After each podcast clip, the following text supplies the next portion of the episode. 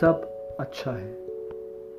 भले ही ज़िंदगी में काफ़ी परेशानियाँ या गम आए, लेकिन ये तीन शब्द ज़िंदगी को फिर पहले की तरह आगे बढ़ा ही देते हैं कि सब अच्छा है। भले ही आपदा बड़ी हो, भले ही इंसान को इंसान से डर हो, पर सब अच्छा है।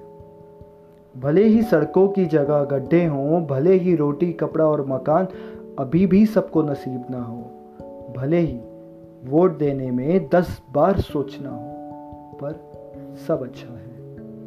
भले ही टैक्सेस पूरे दे रहे हों, भले ही अमीरों के लिए भगवान, गरीबों के लिए सरकार हो, पर आम आदमी तो जी ही लेता है ये सोचकर कि सब अच्छा है।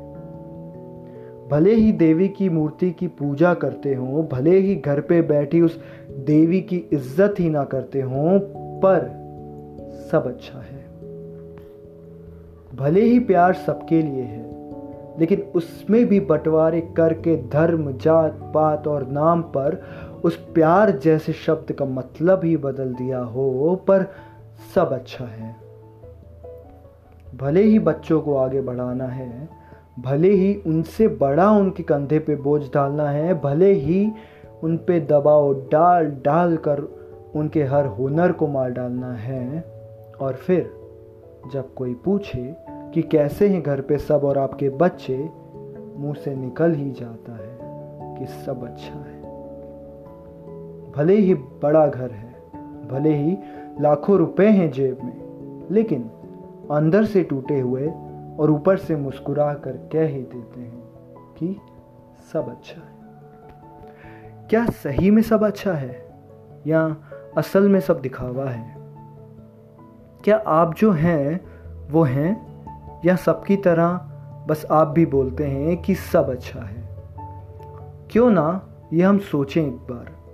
क्यों ना ज़िंदगी और अपने आप को असल में अच्छा बनाएँ और खुलकर दिल से एक आत्मविश्वास से बोलें कि सब अच्छा है।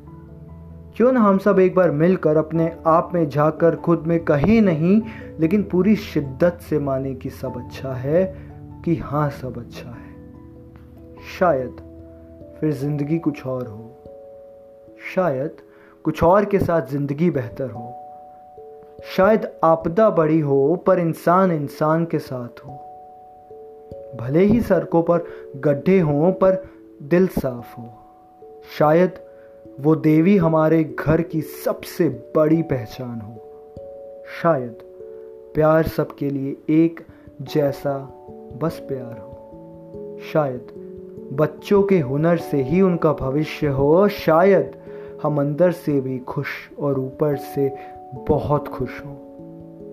शायद शायद शायद। हमें ये शब्द असली दुनिया लगे, लेकिन हम तो इन्हें शब्द समझ कर आगे बढ़ गए, ये सोच कर कि सब अच्छा है।